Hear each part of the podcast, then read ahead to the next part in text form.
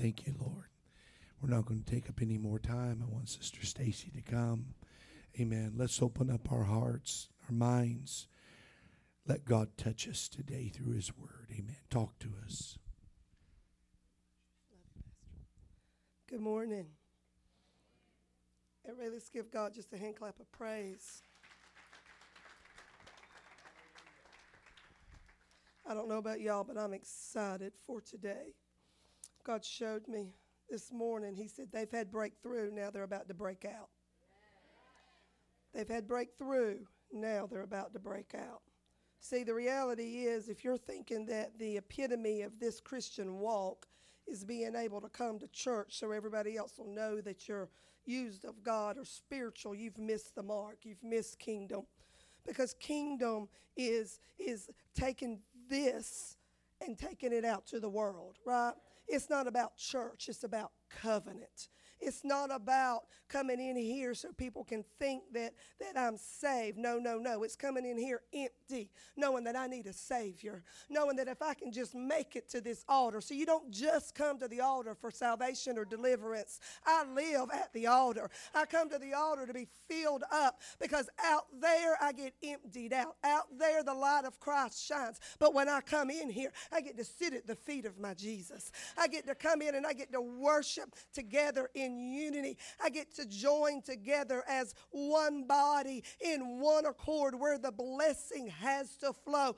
That's what covenant is. You're not a church, your kingdom, your new life your new life to take to the lost and the dying, the ones who don't know this man Jesus. You're the hope. The only hope that they have is Christ in you. You have broke through this week. Now it's time, new life, to let new life break out. Hallelujah. Father God, in the name of Jesus, anoint your word today. God, anoint these people, God. Lord, it comes alive to me. Let it come alive to them. Lord, I bind every distraction, everything that would try to take root. It has no place. Lord, you've given freedom, God. And Lord, we ask you right now, God, to change us. Change us. Not my neighbor, not my friend, not the person down the street. God, it's me. Lord, we rejoice in you today for what you've done. But we're not going to spend time talking about how great it has been because you're a now God and you have something now for us to do, God. Lord, we love you. We thank you. If there's anyone that has not experienced breakthrough to this point, Lord, let this be their day if there's anyone that has said, if there's one more opportunity, I'm going to confess this so I can get healed. One more chance, one more op- oh, let this be the moment. In Jesus' name we pray. Amen. I'm going to read scripture, Joshua 14, 6 through 13. You don't have to go there. I'm going to read it. I want to give clarity to someone here today and for tonight.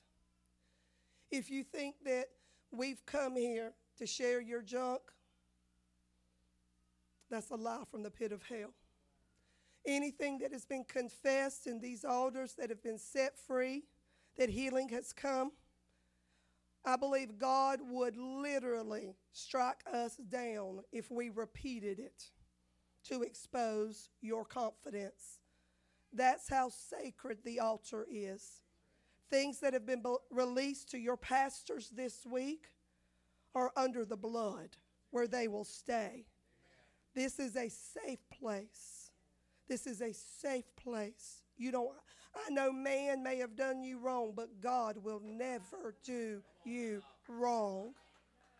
You can trust your pastors.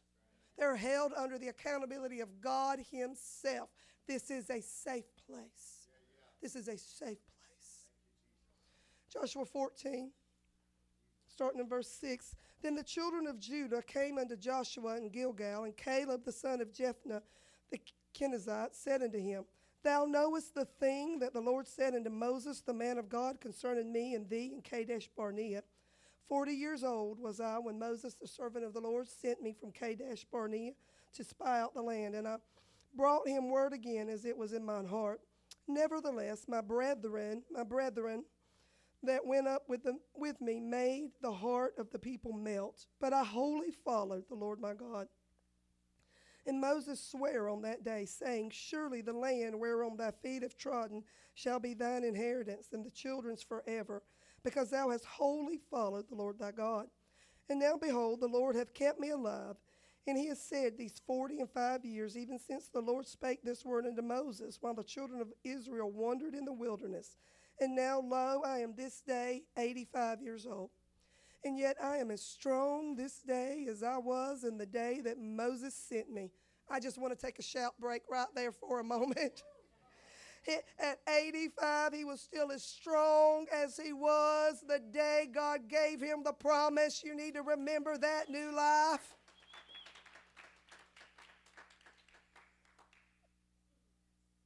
Even so is my strength now for war.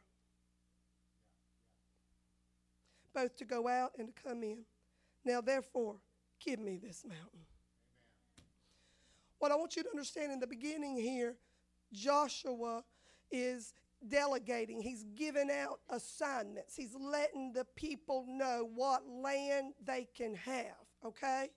But Caleb, his mind wasn't on what everybody else got this week your mind cannot be on what everybody else got.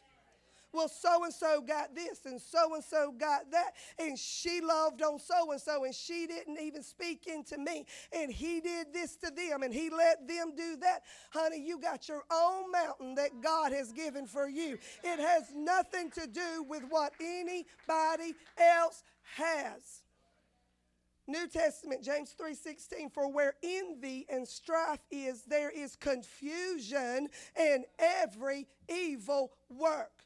Confusion is not of God, and it stems from jealousy. Do you know what strife means? Not what you think. It is a desire to put oneself forward when you want to be in the spotlight, when you want to be the one that gets the attention, you are bringing confusion to the house and you are causing e- every evil thing to flow through your life. I would never go into witchcraft, but Lord, I want my name to be on the billboard. I would never do tarot cards, but I sure am jealous of him. It is the same thing. It's time we start calling it what it is. There's no little sin, there's no big sin. There is only darkness and light. And if you're part of any sin, you bring separation from you and God. This is your walk. You're called to walk worthy of the call. The only way I can walk worthy is understanding that it's His righteousness, not mine. And because I am in Christ Jesus, right? He manifests himself through my life. That's why in the New Testament it says that Christ must increase so that I decrease. It's more than crucifying the flesh.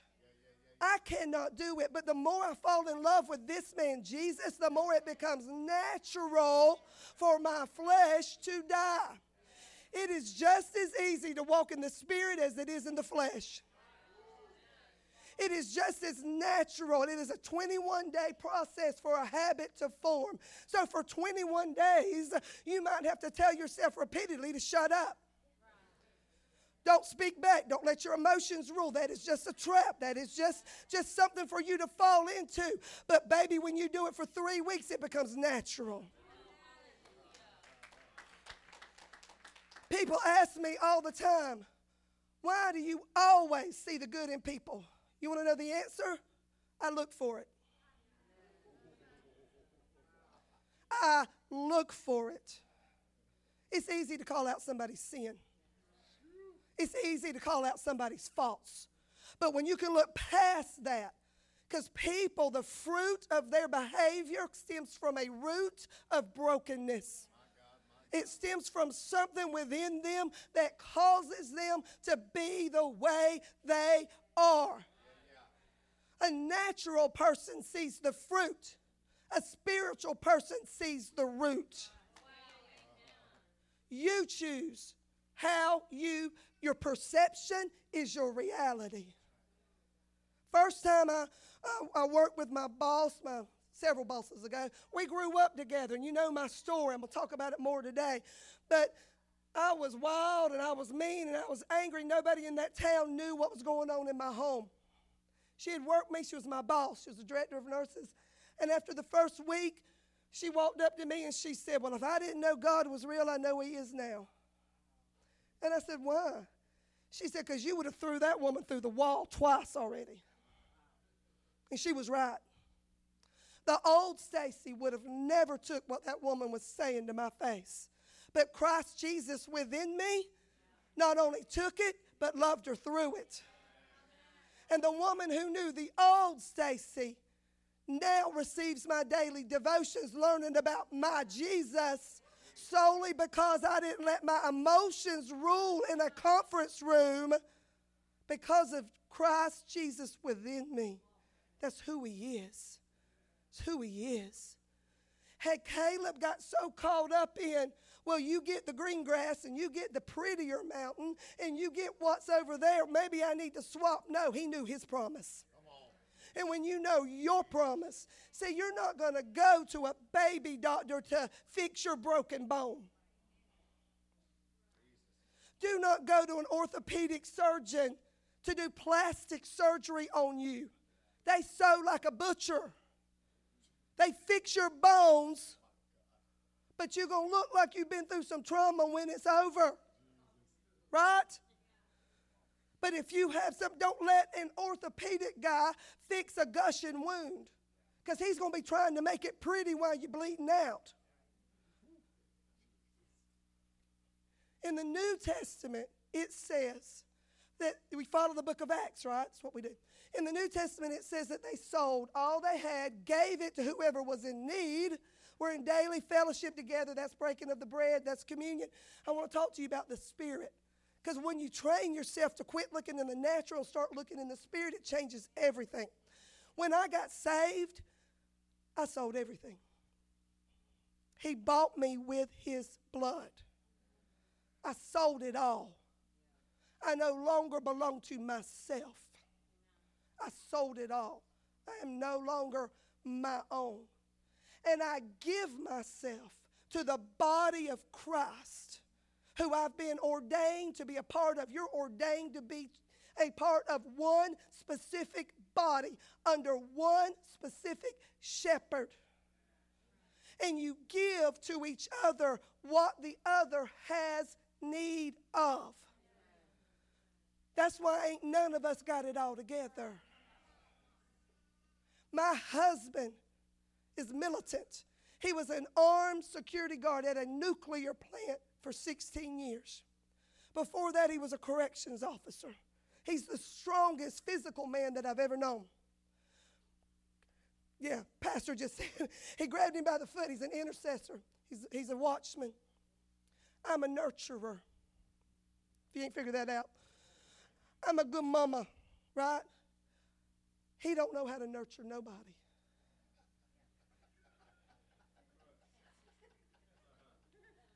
Pastor knows him. But the reality is the reason he don't know how to nurture nobody, we say he was raised by wolves. His mama cussed him so bad every day, told him he was worthless and he didn't deserve to live, and she hated him and she wanted him dead. She was a school teacher, all the kids loved her, but she would come home and, and just assault my husband. He didn't know any better. He didn't know how to be loved. He didn't know how to love. He didn't understand it.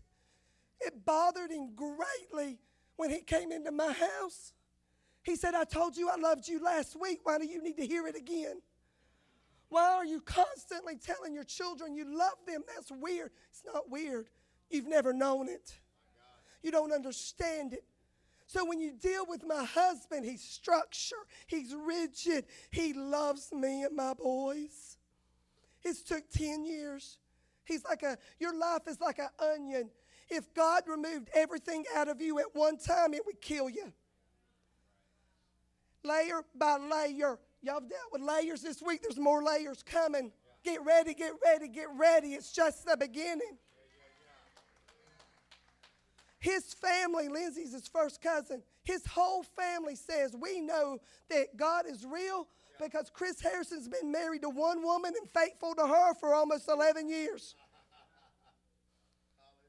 He would take multiple women home nightly, but he never kept one for more than a few days.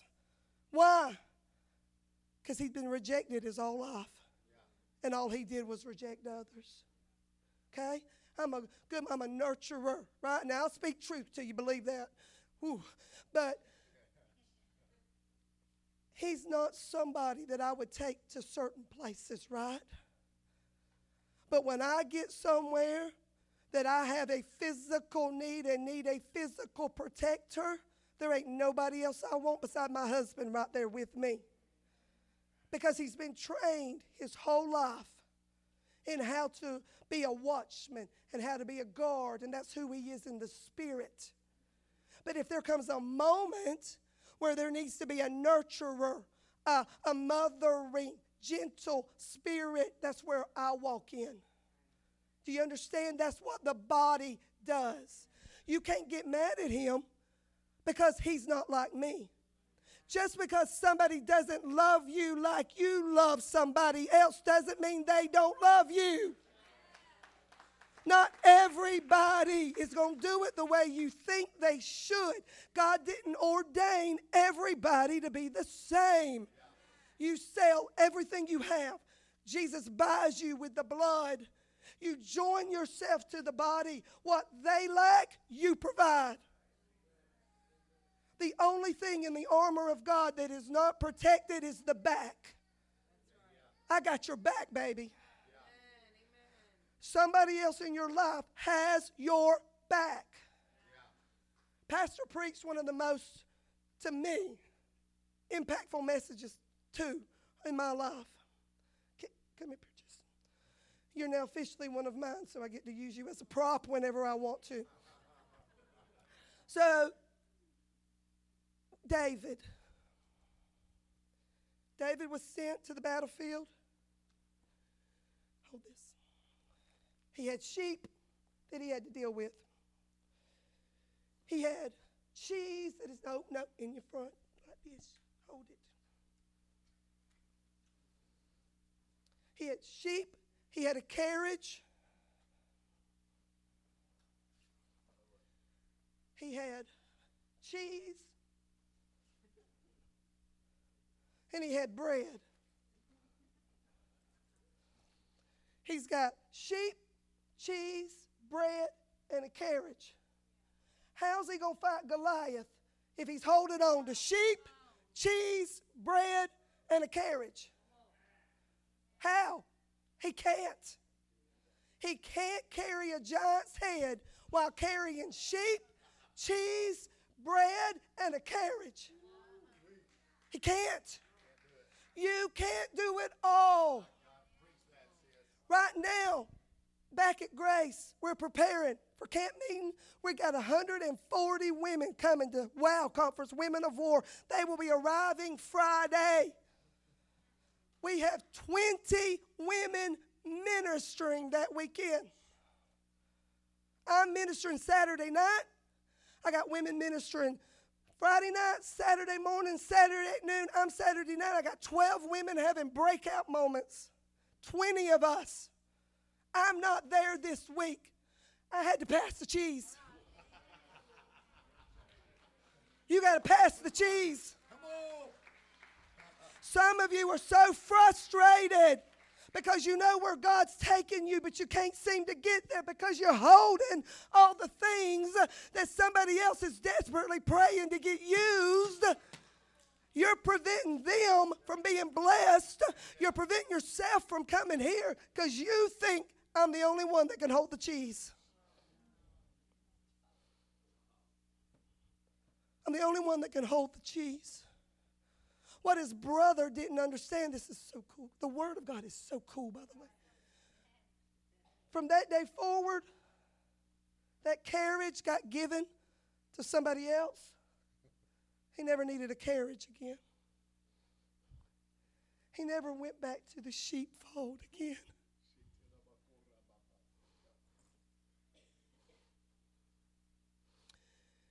And that bread and that cheese that his daddy sent, wait for your daddy. Wait for the Father to send you. When your daddy sends you, it'll be anointed.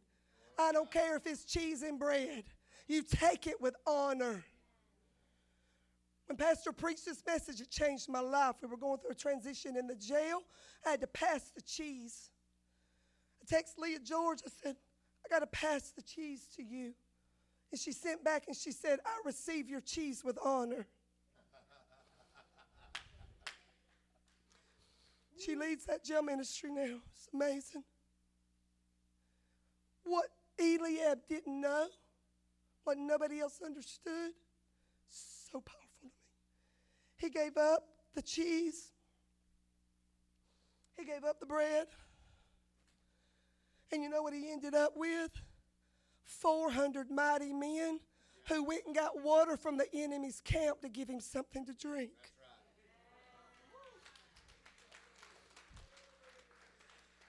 Quit holding on to bread and cheese when God's got water from the enemy's camp. But in order to get there, come on, come on, come on, preacher, you've held it long enough. Come on. Just go ahead and break through all the way. But in order for him to get there, he had to let go of some things. He had to let go of some things. I really want to fight Goliath, but I'm so burdened down with all these other things that God said it's time to let go of. Had Caleb focused on what everybody else had, he would have never got his mountain. Caleb had spent 40 years walking in the wilderness because of something he did not do. We're going to break some word curses over people today through the blood of Jesus. Because of the words spoken by other people, he had to wander around in a wilderness for 40 years. You ever had something spoken over you that caused you to just begin to wander around in a wilderness? You ever had something said about you that caused you to go around in circles outside of the promises of God? Have you ever believed the lie of the enemy because somebody else said it over you and it caused you to be able to wander around with everybody else bitter and angry and jealous and upset and offended so much so that you did two things. You either become the opposite or you become the exact same thing but worse. You said in your heart, I'll never be him. No, you him plus five more. You worse. Because without Jesus Christ, you will become that which you hate. That's what it is. He looked at those people for 40 years. Let me tell you something. He wasn't just not believed, he wasn't just rejected by 10 people.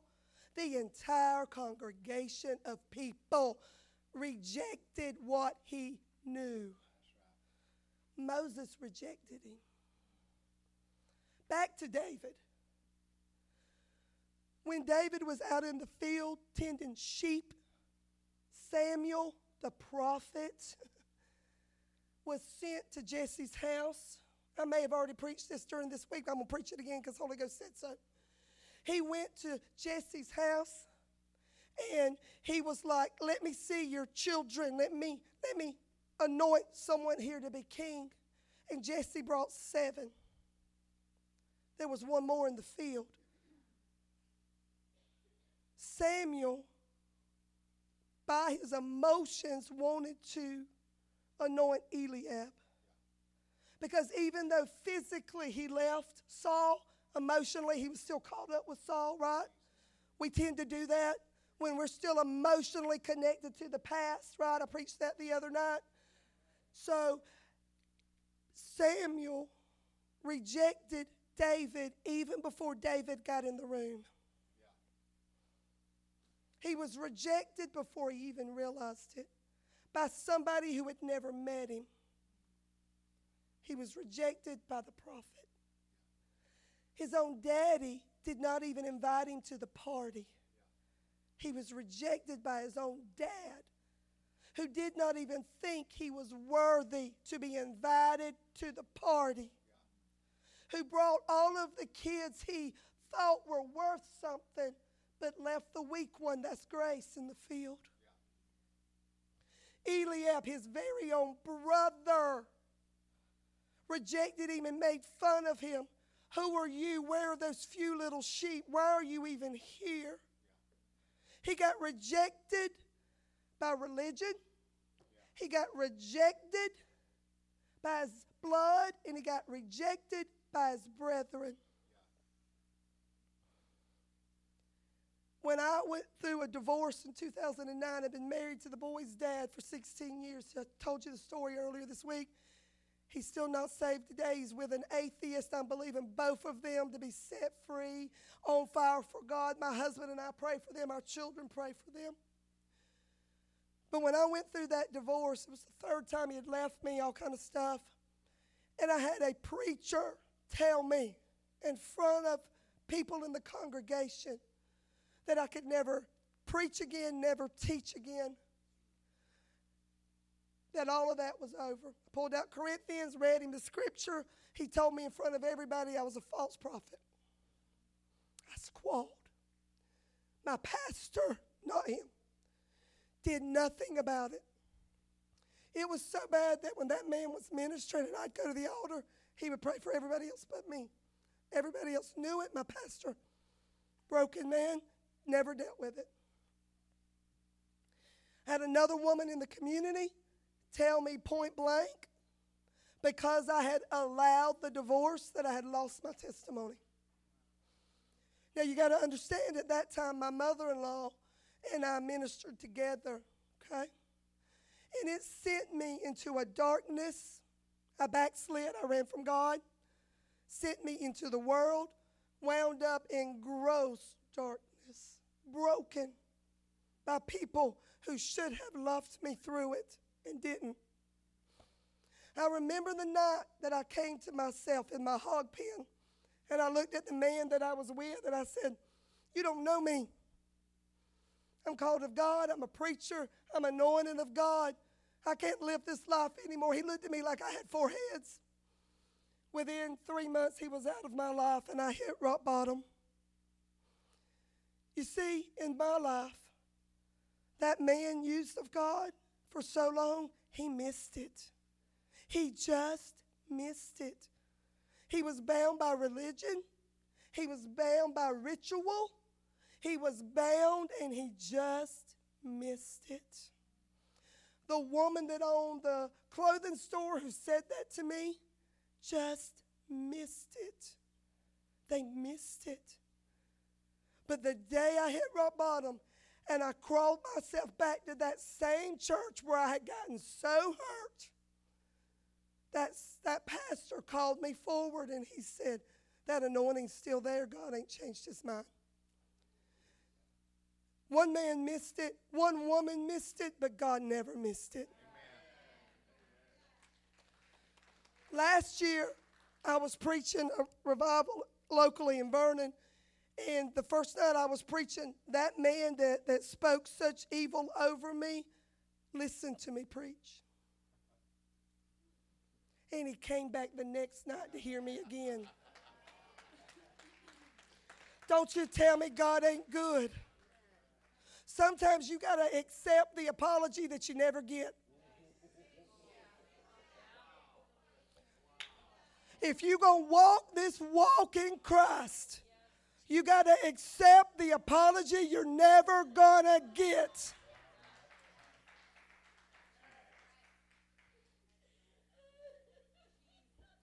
You got to accept the apology that you're never going to get.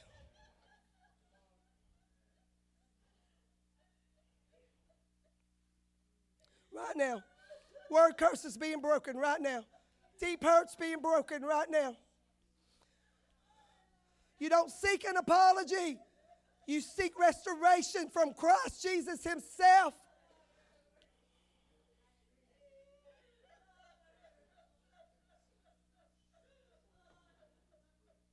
Come on, receive it right now. We're going to give a moment.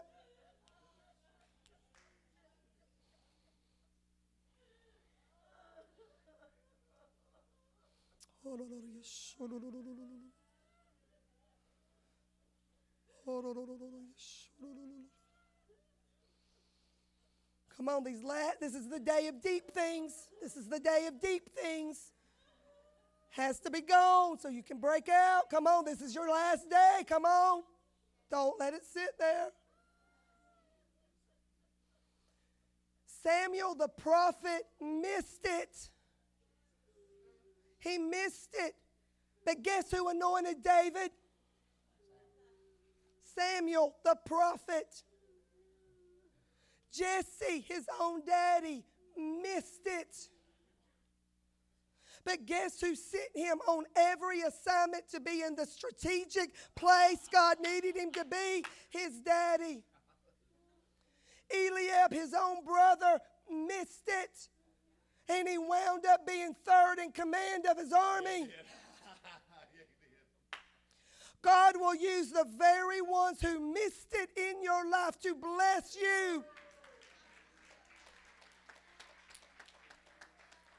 But if you're sitting there waiting on an apology, you'll never get there. Samuel never apologized to David. Jesse never apologized. Eliab never apologized. But they had to bow before the anointing. You're not going to get through until you get over. How bad do you want to get over? How bad do you want your mountain? How bad do you want breakthrough?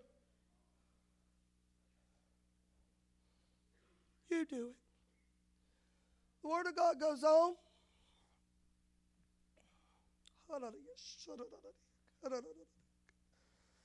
I'm just going to go there. Tonight, you bringing some stuff to this house that's going to be burned. I don't understand it in California. I don't know how y'all made a baptism.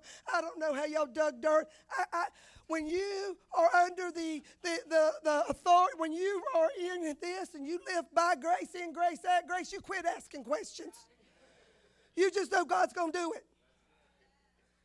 That's kingdom. It's not church anymore, it's covenant. We had a man, I'm going to back up. We had a woman in the jail mm, years ago, and I'm praying for her, and I, got, I laid my hand on her thigh, and I'm praying for her in the jail, and she's clothed up, she's got long sleeves, all kind of stuff. It's hot.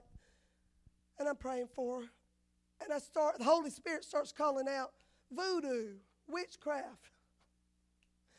Oh, I love God. He's so good. And I'm calling it out, and she's giving me that look like, you know, and I got my hand right there. She got set free. It's beautiful. And later she told me, she said, You watch my Facebook, don't you? I'm like, Woman, I don't even know your name. And if I do know your name, I'm going to forget it tomorrow. You know what I'm saying? Like, that's who I am. And she's like, No, you've had to watch my Facebook. You've had to look at all my pictures. I said, No, ma'am, I have not looked at your pictures. I do not know who you are. Now, later, Talina will tell me all about you because she's my person that knows all that, but I don't. And she said, Well, oh. I said, Why? She said, Because I've tried very hard to hide my tattoos from you. And I'm like, All right. I love tattoos, by the way. I'm going to ask you why you got it, what it means, because you had to, had to have a meaning, right, to put on your body. And she's like, I have a voodoo tattoo right there. I'm like, okay. And she said, When you laid hands on me, fire, it felt like it was burning so bad. It hurt so bad. She said, So you've, you've had to have seen my Facebook. I said, No, ma'am, that's, that's the Holy Spirit. That's what He does. She got free that day. We talked to her about going back after clean your house. Seven more demons coming back, you know what I mean? And I've come to the point in life that I think sometimes Hear me. That because people know that, that there are some people that are so bound that they want you to cast the demon out, so they get eight more. So you not you got to have discernment. Are you here for deliverance or distraction? Are you here to bring a disturbance or are you here to be delivered?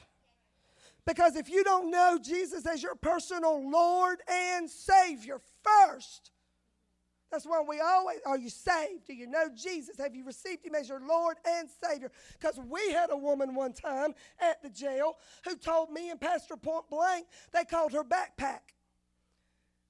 And the demon she sold herself to, she gave him 97%, but she'd let Jesus have three. And we looked at her and said, Conversation over.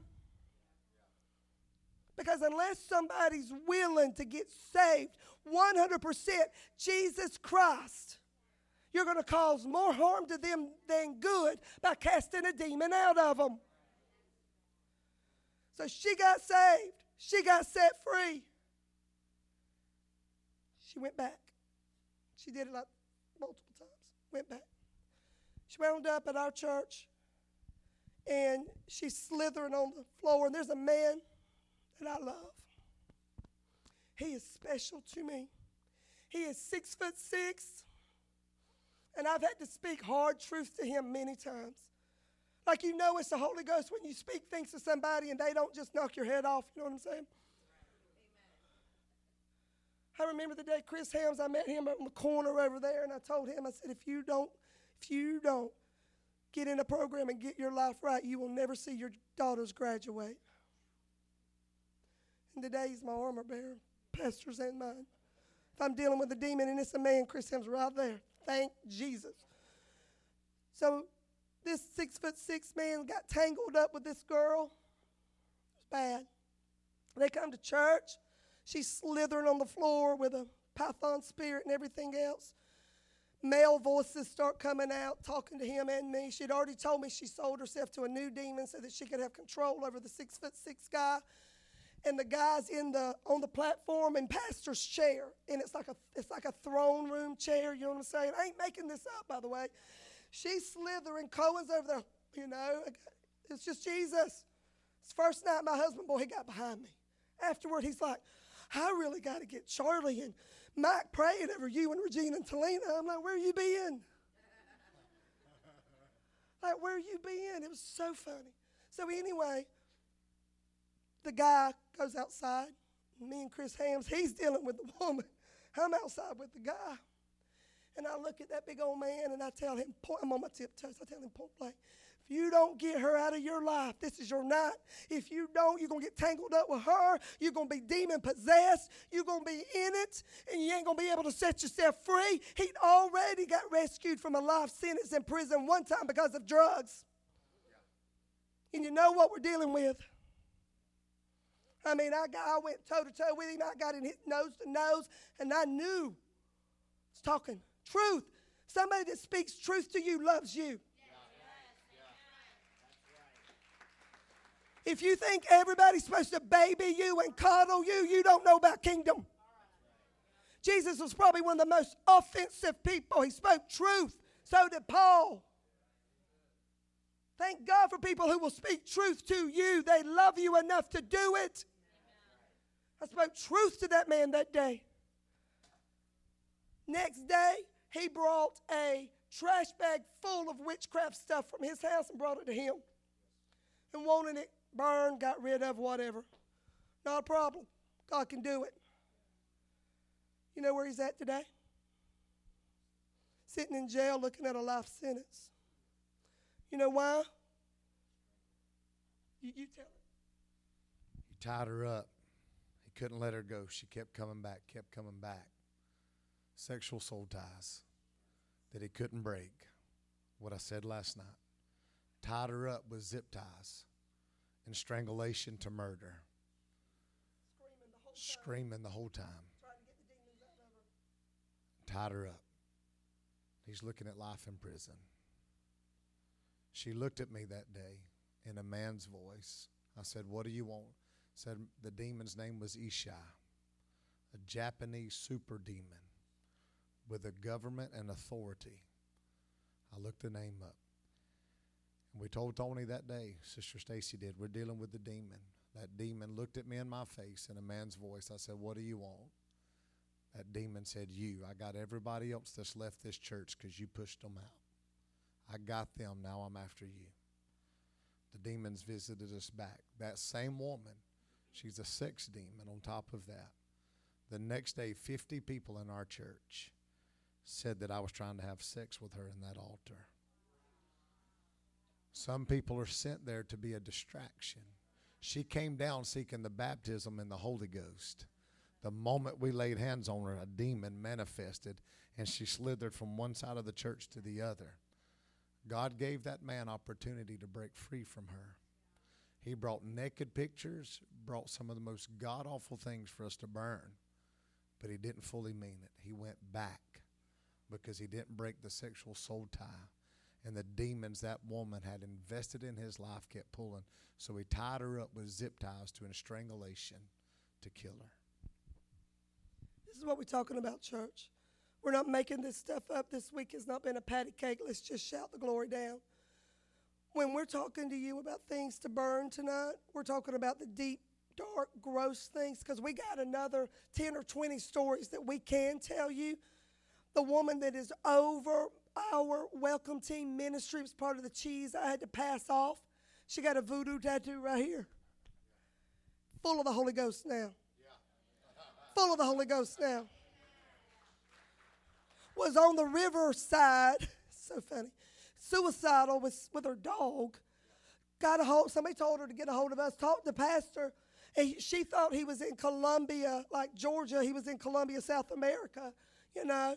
But she was radically being set free, delivered. You know how? You know why the grace of God is so good? She came to church, was staying on property. She was, we fed her food. First thing you got to do is love somebody. We fed her food. We were loving on her. She came to church. She was in all dark clothes and everything else. Soon as worship got good, boy, she ran out that back door. This was a long time ago. We, we had, what do y'all call them? Santa spurs? What do y'all call them?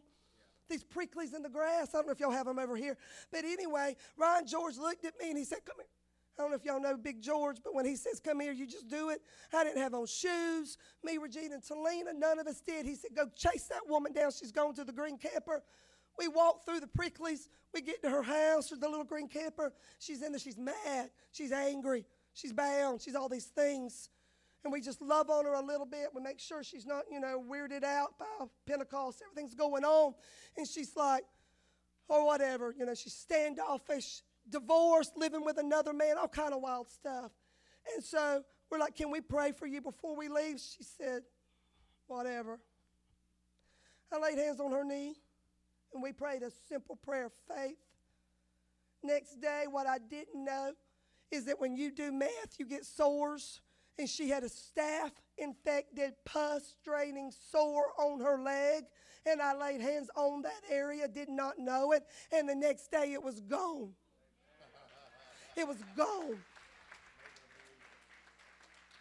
That's what brought her to Jesus. We don't chase signs and wonders, they follow us. We don't chase them, they follow. Don't you be dare chasing a word from a prophet. You chase God. You chase God. He's already given you His word, He's already given you His blood. This ain't something to try to get on a platform to grab a microphone. He'll sit you down in a heartbeat. This is about saying, I want you to have all of me. But it's not a game. It's not a game. He had an opportunity, that man that I love so much still to this day, sitting in that jail cell. He had an opportunity to be set free, but he went right back to what God had told him to separate himself from. There ain't some little thing. One that one woman we talked to recently, she said, "Oh, I don't do that anymore. I just have a few crystals." What? What? Get rid of it all. I had another woman in jail recently say, "I didn't know tarot cards were bad." Yes. Funny stories are things like when when they come up to us and say, "Hey, that girl over there was going to make voodoo dolls with your head on it." We told her she better not. You can't curse what God has blessed. You cannot curse what God has blessed. But you need to understand when God knows your name, Satan does too. When God knows your name, Satan does too. That's why this means war. Their breakthrough, when he got over thinking about what everybody else was doing and who was getting what, he didn't care. I will love you to Jesus, but I don't care. I got my own mountain to get. I do, but you know what I'm saying? I'm not comparing myself. I'm not looking at this or looking at that because my eyes are on the prize the prize of the high calling. It is Jesus Christ and Him alone. I don't get to stand in judgment with my husband. This ain't in none of my notes. I don't get to stand in judgment with my husband, with my pastor, with my brethren, with nobody. I don't get to pull the man that hurt my feelings in front of God when I get judged on Judgment Day. It is a one and done. Ben O'Kelly says excuses are lies. It is appointed unto man once to die and then the judgment. And he's not going to ask you for your excuses. Adam, where are you? Oh, I don't know why I'm going here. Men of God, yes, I do. Men of God, you're the head of your house. You're the spiritual leader of your house. I love my husband. I submit to him with joy. God didn't tell me to wait for him to love me like Christ loved, loves the church. He told me to submit to him from day one when I joined him. He was broken when we met. He was broken when we got married. He was broken. He was broken. God said, It's time for me to submit. That meant I had to crucify my self control because I was very independent. I remember the day I was at the jail. I told my friends, I'm like, oh, we had a marriage conference. The last thing they talked about was money. I'm not money. Talk about intimacy. Talk about something. Why are you bringing up money? And they said, until your money's united, you're not united. I'm like, mm, yeah, that ain't me. Somebody else can deal with that. Scoop. We left there, and Chris said, We got to get in unity with our money. And I'm like, mm, yeah, not happening. Because, see, my whole life I watched my daddy work two jobs to provide for my mother, who was so schizophrenic she spent everything. When I was in the 11th grade, I had scholarship offers to play ball. I made all A's, had all these things. And my dad told my mom, that beat me all the time, by the way, that if she bounced another check, he was going to leave us. My, my dad abandoned us, he was never home. So I started working 11 to 7 in a shirt factory in the 11th grade to provide cash for my mama so she wouldn't bounce checks, so that my daddy wouldn't leave me. Now you got to understand, I would wait up to midnight since I was five years old begging him to leave her, and he never would. Tell you when I when I come to you, tell you I was broken. I don't minister to you out of self righteousness. I've been there. I've been there. God uses what you've been delivered from to set the captive free. That's why the enemy wants you to hide. That's why the enemy needs you not to confess what happened to you because other people are broken and you're getting healed can bring healing to them through the blood of Jesus. But if you sit in shame and refuse to admit it, hidden. It's hidden. It's hidden. Why are you hiding? So money became something important to me. I decided at an early age that no man would ever have my money. When my ex, when he left, I got into a hard spot. I was working two jobs as an RN. I had a $1,700 a month mortgage. Felt that I had to stay in this big house. My ex husband makes a lot of money. And we had a mega house. I thought that my boys needed that. So I was working two jobs all the time. I needed money to pay off a car, to, to give it, whatever. My dad told me to get a third job. That's what my dad told me to do. So money was a stronghold in my life. It was. So when they preached on money being in unity, I had another man in my life who, who robbed me blind, took everything I had.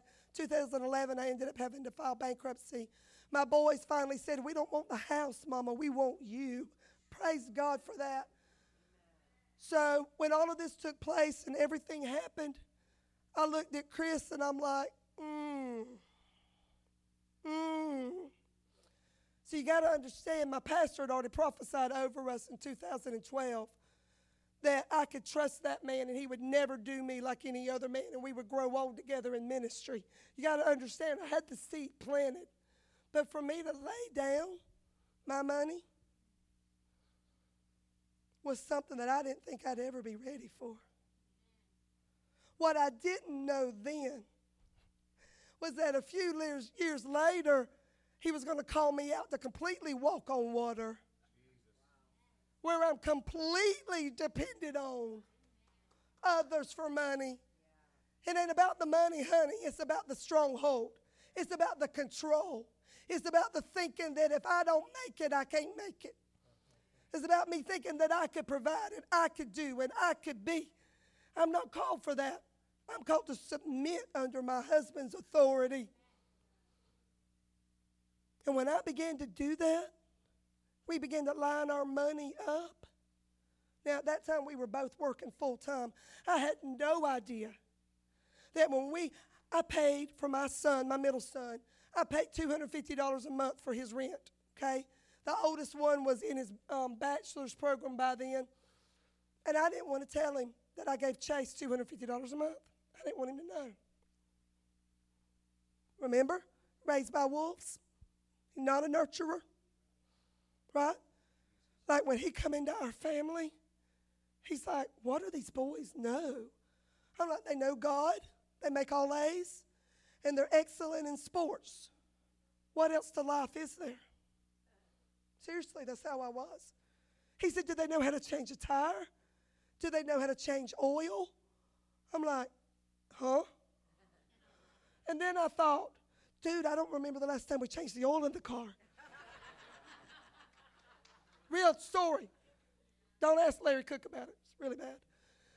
So he brought something to our life that I didn't have. So when I had to submit and surrender my will to God, when I told him about the bills I had, he looked at me and said, Is $250 all Chase needs? Stacy, does he need more?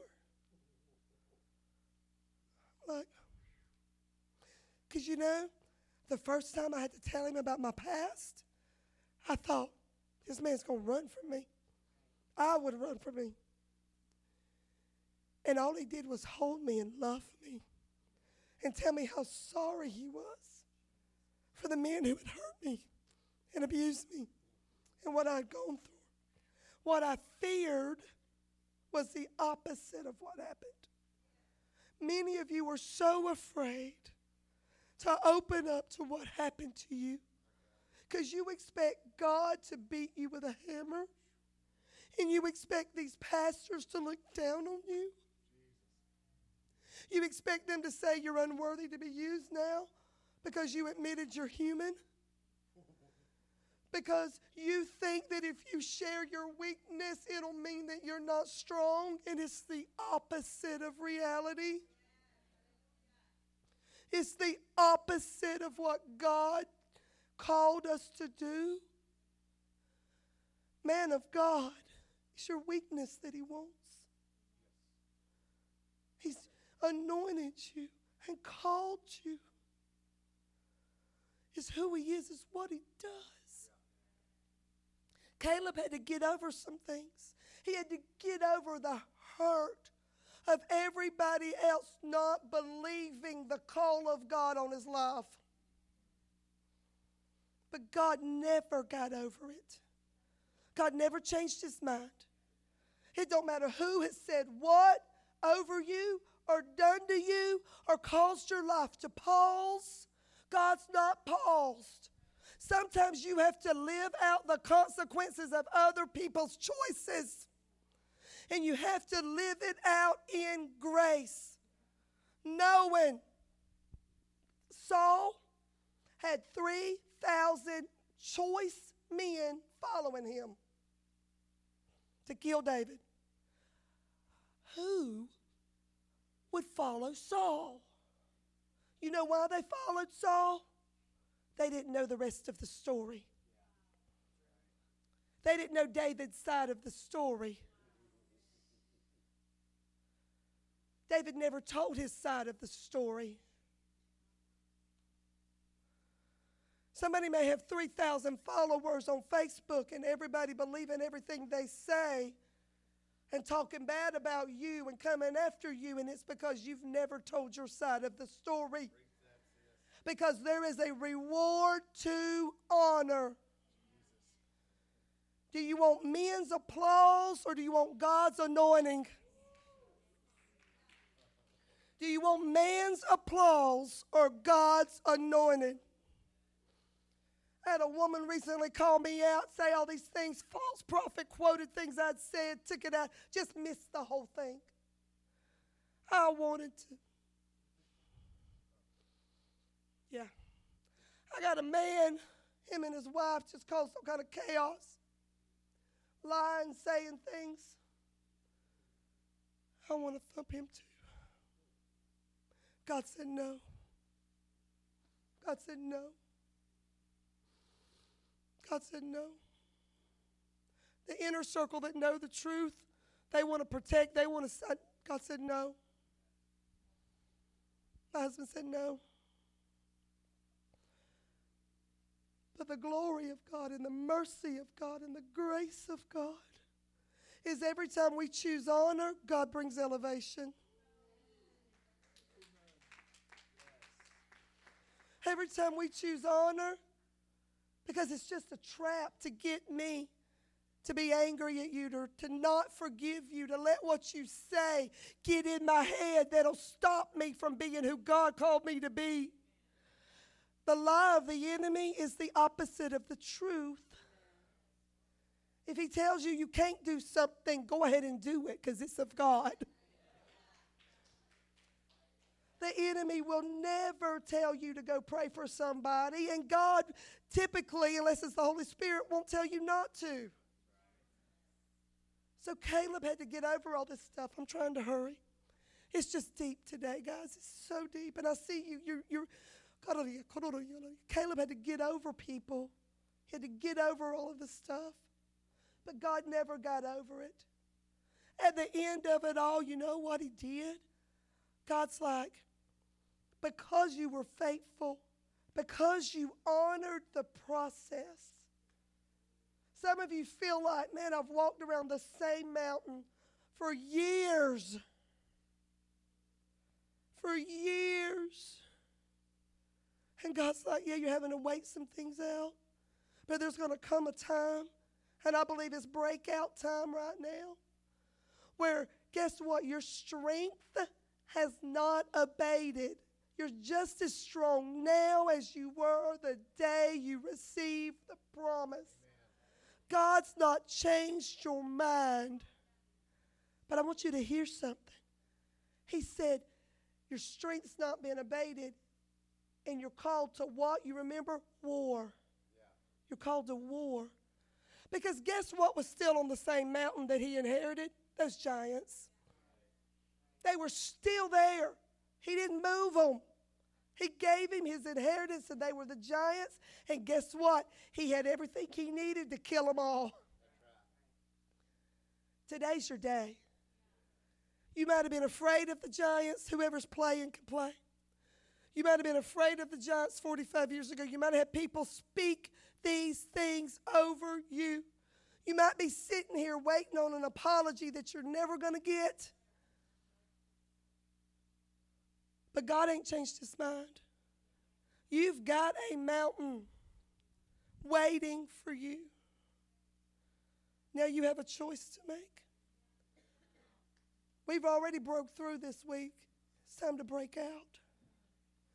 If there have been word curses spoken over you today, I believe this is your day for freedom. Whatever you've not allowed God to do in this conference, now is your moment. I'm going to minister. I'm going to read this last thing to you.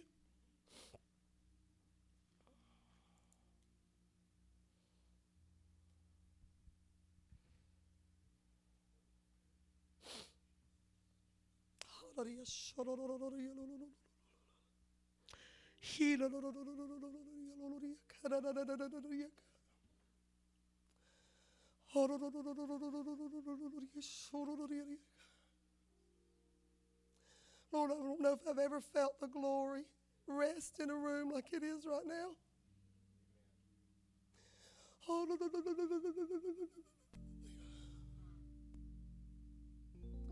And Lord, as people begin to find freedom and healing, God, you got to do it. If everybody will just stand. I wrote it down in my notes. Come on, baby girl. Come on. Come on. Come on. Come on. These altars are open. Come on. Come on, take it. Come on. Come on. Come on. Come on. Things have been spoken over you. Things have been done. Come on. Just come. Just come. Come on.